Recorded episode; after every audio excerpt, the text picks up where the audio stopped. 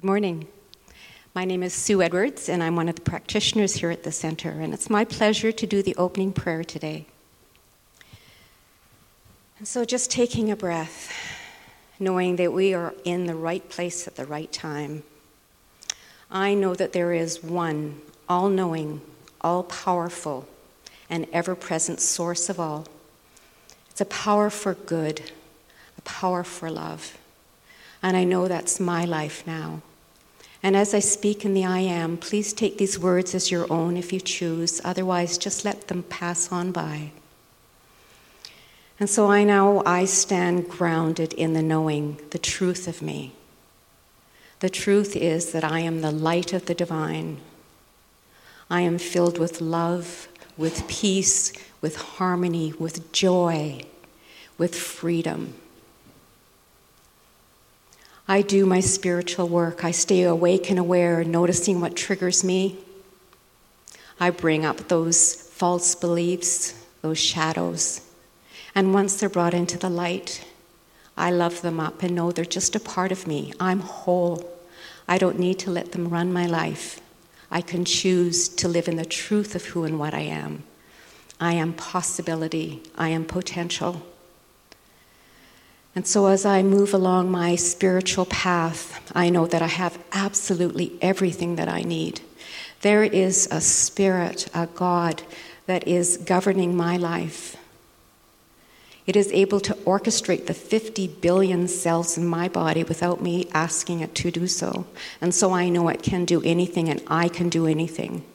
And so I'm just so grateful for this knowing. I'm so grateful to stand in union with this one spirit that is all powerful, all knowing, knowing that everything that I need is here, right here and right now. I can live in the present, let the past go away. I'm free from the past, I'm free from the future. Today is the day, this is the moment. And I'm so grateful for that. And so releasing these words into the law, knowing it is the truth, I invite you to say with me, and so it is. And now I'd like to introduce our very own Reverend Tammy Banting to be our speaker today.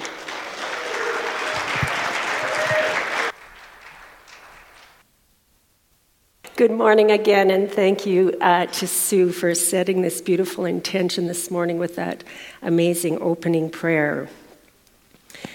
Well, it's true. It's December 3rd, and we have officially begun the season that celebrates two major themes giving and receiving, and the big one, peace on earth. Before we jump headlong into cooking, the shopping, the celebrating with family and friends, and our beloved candlelight service here at the center, which, if you have not attended that candlelight service, you're going to want to come this year. It's absolutely beautiful. But this morning, I want to talk about how we change our lives and the lives of others through these two themes during the Christmas season and throughout the year. This morning's talk looks at the idea of giving and receiving from a science of mind perspective and addresses the question can there really be peace on earth? I want to talk about our role in each of these aspects of our lives as taught by Ernest Holmes. New ways we can truly make a difference. Also, I'd like to talk about the role that our intention, which is the real creative engine behind what we are manifesting in our lives and in the lives of everyone on this planet. So, what is our intention? Let's begin with peace on earth. Would you be surprised to hear that in reality there is really peace on earth? When we think in terms of the sheer population on earth at this moment, at an estimated 7.4 billion people, and each and every one of those beings having free will, and they get to choose how they show up in the world. When we think of it in those terms, it becomes abundantly clear that the vast majority of human beings practice and live in peace. That is not to say that we don't have work to do and that something other than peace is showing up, but is it really as prevalent as we are led to believe? Here is some interesting information that I came across in the publication The Daily Good. In June 2016, America experienced its deadliest terrorist attack since 9 11 and has been dealing with racial tensions after police have repeatedly shot unarmed black men.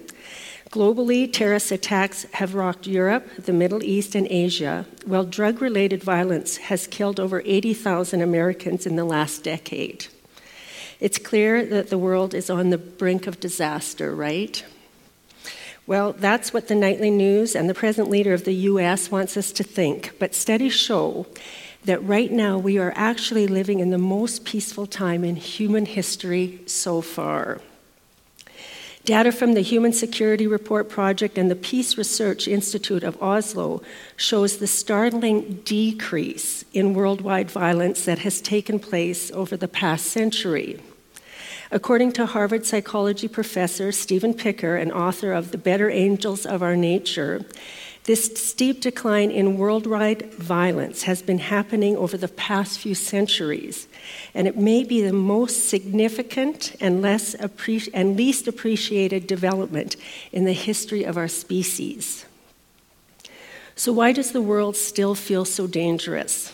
Is it because we live in the most dangerous time in American history? Not really. The US is currently enjoying the lowest homicide rate in over a century. According to Pinker, the media has a lot to do with why the world feels so scary. News is a misleading way to understand the world, he says. It's always about the events that happened and not about the things that don't happen. As long as violent events don't fall to zero, there will always be headlines to click on. So, with a little perspective, being alive in 2017 isn't such a bad thing. When we read information like this, it makes perfect sense as to why the world looks like it does at the moment. As students of Ernest Holmes and other wisdom teachers have taught us, what we pay attention to expands. The manifestation in our outer world is a direct reflection of what is going on in our inner world. This is true in our own lives and the lives of humanity as a whole. We live in such dynamic and interesting times. I don't think any of us had any had even heard of this term as early as 2 years ago, and now it dominates the airways and has become a part of our vernacular. Fake news. I'm always astounded by the way in which the universe provides ways for us to become even more aware of the creative beings that we are. And fake news has been a great teacher in this regard. In the age of the internet and Facebook, what we are worried about, afraid of, angry about, and against has been supercharged by our ability to spread the word easily and with astonishing speed. Feel something or maybe read something that you didn't even know you felt until you read it. Become angry about it, and by clicking on it, essentially saying yes to it.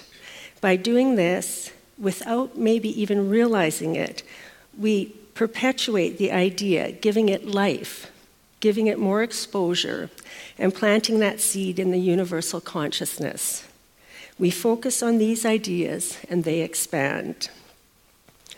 We have, excuse me, we have all witnessed or been a part of the outrage when we read one of the many, many stories on the internet like the stories of a woman of a certain race who experienced the grocery store clerk who wouldn't cash her check, as implied by the story, because of her ethnicity. And though it is likely that thousands of other women of her ethnicity cashed checks that day with absolute ease and grace, we focus with outrage on the one that wasn't able to. We see these examples time and time again where the worst of humanity gets our attention and when the best of our humanity that is flourishing gets unnoticed and unrecognized. Where we have squandered our spiritual coin of recognition and intention of good for the lower vibration of outrage. We may find ourselves arguing that there is so much to be outraged about. I mean, just look around. There's this going on and that going on, and who would believe this is happening? And before we know it, our days are filled with opinions, postings, information, and assumptions that leave us feeling anything but peaceful. And then it happens. The universe steps in to give us pause all of this information that we have spent our time being indignant and sad and disgusted and infuriated about, all of this worry and strife about negative stuff, and it may have literally been fake, may have just been a story. We have heard Reverend Patrick often referring to the ideas we hold are just stories we tell ourselves about our world and the world around us. This is the concept that the idea of fake news has come into our experience to illustrate. in a real world example that so clearly demonstrates the idea of saying yes to things that really aren't the truth of our lives or the truth of our being. It is the combination of something made up to elicit a negative response and people's perception of what fake news is and what it isn't. It requires us to judge it, to take sides, or to perpetuate the idea. But as students of Ernest Holmes, we know that this is not ours to do. We know that these expressions of thought or deed are neither good or bad, they just are. We know what we do know for sure is this if you want to expand good in, the, in your life and in the world, focus on good. It's as simple as that. And don't get me wrong, we're not suggesting some Pollyanna idea that these things don't exist in the material world. What we are called to do is focus with great faith that as we turn our attention and our energy to all that is good in the world, that is what will expand. And when we choose to focus on peace, peace will expand. When we choose to see the capital T truth of our being, even in the face of something else showing up, that is when things begin to shift. As with almost every talk I've done here at the center, when I'm looking for ways to demonstrate the real world, real world examples of the subjects I am speaking about, my mind almost immediately takes me to my volunteer experience with Edzimkulu, a nonprofit group started right here in Edmonton. I will also say that many people refer to my relating those experiences as being the part of the talk they enjoyed most. So here I am again, telling you this part of my story as a demonstration of giving and receiving. In going to volunteer in the small village of Ndawana, South Africa in 2004, we were faced with many ideas and images that presented themselves that didn't look like we claim is the truth of our being. As I mentioned before, Ndawana is a small village in the Drakensberg region of South Africa, and it was in the early days of HIV/AIDS and the Drakensberg region had the ominous distinction of being the birthplace of HIV AIDS in Africa. Poverty was pervasive. There were very few jobs in the village, and transportation to towns that offers the chance for employment were scarce. There was a lack of education and a great deal of superstition around how HIV was spread, which greatly increased the speed in which the virus was spreading. Perhaps the most heartbreaking was the virus spread from mothers, HIV infected mothers, to their new babies through childbirth. As we began opening up the conversation with the community about HIV, it was common to hear that people believed that they could cure the skinny disease with mixtures of garlic and other plant concoctions, or a widely held and disturbing idea that sleeping with virgins would cure it. Education around HIV/AIDS became a top priority for Edzimkulu. This is one of the scenes that was very common in those early days of HIV in Ndawana. A circus like tent that at any other time would have signaled a joyful gathering of people in this region now signaled something much more somber. Because so many people were succumbing to HIV in this small village, this, the church could not keep up. So instead, this circus tent now served as a place for funerals, as many as seven a week in the early days. The average age of people being buried was between 17 and 14, which meant many children were left as orphans. This is where the volunteer group from Edzimkulu came in to assist this community with changing the trajectory of what was showing up for them in this moment. There were so many things to do. First, to raise awareness about HIV in South Africa and raise funds to assist this community in improving their access to health care. There were no hospitals, no clinics, or doctors for miles. Once every two weeks, a mobile clinic, a small truck with a canopy, and a nurse would come to the village, and people would stand in line for hours in the hot African sun for a chance to be seen by a nurse. By day's end, the mobile clinic left the village, and many, many people had stood in line for the full day, left without ever seeing the nurse, as the numbers were simply too overwhelming. Then, as they grappled with the realities of HIV, they would wait for two more weeks in hopes that at that time they would make it through the line to see a nurse. Add into the equation the heavy rains that pelted this region at time, making the roads impassable for the mobile clinic, and a dire situation became even more dire. Another initiative was to educate the community about HIV AIDS and get community leaders involved in the education part. And two other initiatives that were very successful right from the outset was introducing permaculture, described as an intentional and an earth friendly approach to gardening and creating community. In Indawana, it was as simple as creating watering systems for very small gardens with the use of a two liter pop bottle. It was a way to grow vegetables in an area where there were few gardens so that people in the village had better nutrition through access to fresh vegetables that they were now growing. Better nutrition was a key in the overall health of the village. One of my favorite initiatives, along with the beading project that I had spoke about in an earlier talk, was the orphan feeding program. Each Monday, we would load up the back of a bakkie, which is a small truck, and go to the homes of families that were looking after the orphans of the community, but they had no way had the resources they needed to feed the extra mouths. This was always an exciting day in the village as children would patiently wait for us to show up as they were eager to be the ones to accept the package that included a bag of maize, cooking oil, salt, a small amount of sugar, and one bar of soap.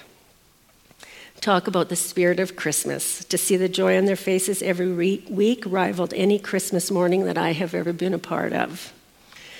One of the largest initiatives that Edzimkulu took on was the building of a clinic right in the community to provide better health care to Indawana and the surrounding communities. Now, when I say build, I don't mean go to the local Home Depot and pick up the supplies or bring in heavy equipment to do the hard stuff. I mean helping the locals level the land by hand, shovel and pick. There were no bricks to buy, so Edzimkulu purchased a brick-making machine that we could use right in the village to complete the arduous task of making thousands of bricks by hand, using the clay in the soil under our feet mixed with bags of cement. It was powered by the wheel of a tractor, and each day the women of the village would go into the forest to bring back bundles of small trees on tops of their head to complete the thatch roofs. Grueling work that the people of Indawana did willingly and graciously in the name of a bigger vision for their own lives. These are only a few of the initiatives that Edzimkulu initiated. Believe me, I would love to share them all, as I am sure you would be moved by the seeds this organization and this community planted in consciousness for a greater idea for the lives of the people in this community. So much to do, but I knew that the most important role in transforming my own life and the lives of the people of Indawana was to be what was required of me in the realm of consciousness to be in the face of all of this? As written in the book, The Essential Ernest Holmes, Ernest Holmes says, I think we should feel as though we are here on a mission, not a mission to save souls. They are not lost. If they were, you wouldn't know where to find them.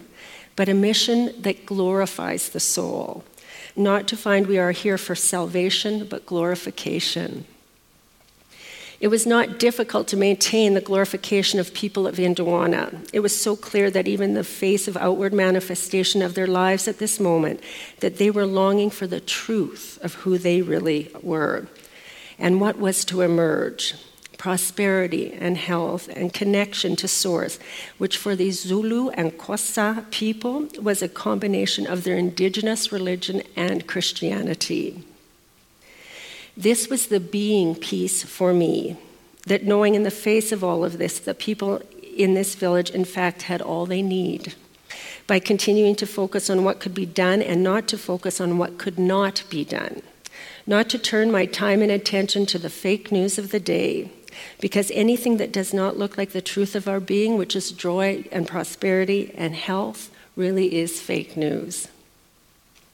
In Edzimkulu, along with the people of Indawana who planted their own seeds of possibility, we were able to manifest a full time clinic, full time nurses, regular doctor visits, antiretroviral protocols that improve the lives of those people living with AIDS, education to stop the spread of AIDS, community gardens to improve nutrition, employment in the village, etc., etc., etc. This is only part of what manifested in this small community through conscious thought and intention, through giving of themselves and being open to receiving the outcome. Reverend Connie Phelps, and so we've got a picture of her coming up, I hope, yeah, who has spent time in, the, in, in our community here, um, she's originally from here, is now in Kenya on a mission to bring the life changing teachings of Ernest Holmes to the people of Kenya. She is now joyfully serving in the, re- the residents of one of the poorest slums in Nairobi. In this piece written about her project in last month's Science of Mind magazine, in her own words, she says, Upon first getting to Nairobi, she thought, and I'm quoting, What the hell have I done? As I looked out into the sea of suffering faces, I thought, What do I have that I can possibly offer these people that would make a difference in their lives? Reverend Connie still remembers the words that came to her in that moment.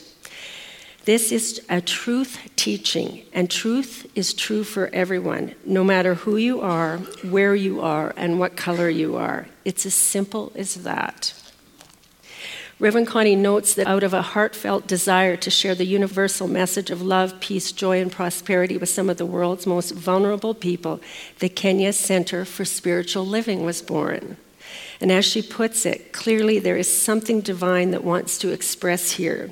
And she sees herself as a channel through which this vision can continue to unfold. Kenya is a developing nation, and although life there is gradually improving, shadows of poverty, violence, and otherness still color people's daily lives.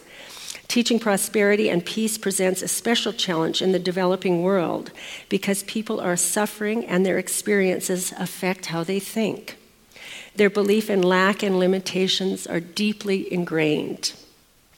In the Science of Mind philosophy, we believe that with faith, our needs are effortlessly met. But for people who are living in extreme poverty, this is a challenging concept to master. People are conditioned to believe they must struggle for everything. Reverend Connie believes that for people to live prosperous and peaceful lives, they must learn to think differently. The conditions people experience are a reflection of their inner state of being. There are many stories of lives that have been transformed by Reverend Connie's service, but one in particular is dear to her heart. Shortly after she arrived in Kenya, a young couple, Jeffrey and Wilsker, enrolled in one of her classes. The prosperity consciousness that has since emerged in them has dramatically shifted not only their lives, but the lives of the hundreds of children they serve. Before, both were teachers in a remote village in Mukuru Kwa Njenga slum. They had recently opened a primary school that served children ages 2 to 12. At the time, the school had a dirt floor and no running water, and the children often came to school dressed in rags because that is all that they had, or failed to come to school at all because they were too weak from malnutrition. The school has now been renamed the Brighton School of Science of Mind and is sponsored by the Kenya Center for Spiritual Living. The sponsorship has allowed the school to expand from one classroom to eight. It now has cement floors and running water, too. The children, who now number more than 250, receive uniforms, clean water, and nutritious meals. And as Reverend Connie puts it, they practice daily affirmations and take science of mind classes to feed their souls. These children want what every other kid wants, Reverend Connie has said. They want to be doctors and nurses and pilots. They want to lead lives that are happy, free, and fulfilled. Through these teachings, we give them just that. In 2018, in line with the Q process, we have now embarked on. I would love to lead a spirit group here at the center that would help to transform lives in Kenya. If you are interested in that, let's talk. So, in this season of giving, receiving, and peace on earth, what are we to know? I came across this on the World Wide Web and thought it was a great illustration of thought in the giving department. One of life's most basic laws is every single act of love, kindness, and generosity will multiply and return to you many times over. The more you give, the happier you will feel. Many of thousands of years ago, a great sage in Babylon said the reward of charity depends entirely upon the extent of the kindness in it. It is one of life's wonderful paradoxes that you limit the power of your giving by having an expectation of getting something in return. And when you give without any thought or desire for something back, your returns will be truly limitless. Your life is like a river of energy continually flowing. And what happens when a river stops moving? It gets very muddy and stagnant. A fast flowing river is full of life and clear water. Where would you rather drink? The acts of giving and receiving are a continuous process of circulation that continues the flow of your life's energies. For one person to receive, someone else has to give. It's a cycle of energy that flows continually onward. As proof of this idea, at some point today, take a deep breath and hold it for as long as you possibly can. As you hold it inside, notice how uncomfortable you begin to feel when you are holding onto something that is meant to be released.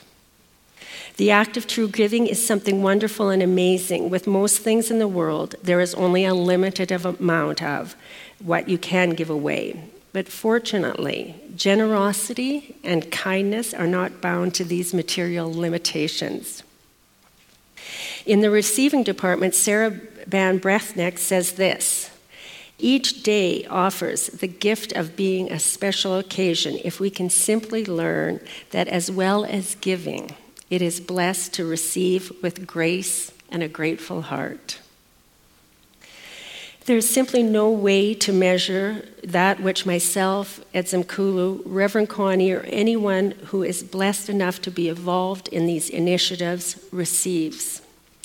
When they are part of holding the consciousness of a greater idea in the face of something that looks less than that when, in the face of poverty and ill health, the seeds in consciousness that the people of Indawana and the slums of Nairobi continue to plant are of health, prosperity, joy, and hope and well being, and in turn they manifest in an idea through which it all can be realized.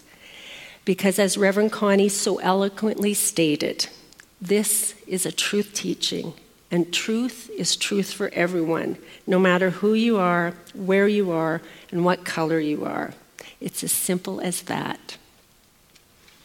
And finally, peace on earth, and where do we begin today? This little sweet pea's name is Minwalhe, which means gift of God. How do we create peace on earth for her and for every being on this planet? Isn't she adorable? We begin by being very conscious of where and how we spend our spiritual coin, which we know is our attention and intention. That is our spiritual coin. We lend our voice to what we are for and for what we want the universe to say yes to with our clicks and our tweets and our thoughts. We move away from thoughts of what we are against, knowing that our, our attention to them and through that action gives them more power and more energy. We let those ideas die on the vine. We remember the concept of fake news that the universe made manifest to invite us to remember the creative beings that we are and to be stewards of our thoughts. It is all energy. We are all just energy. Your energy matters. Your energy adds to the sense of peace in the world if that is what you choose. In this season of the Christ consciousness, choose joy, prosperity, health, love, and connection. Enjoy giving, enjoy receiving, and peace on earth to all. And so it is.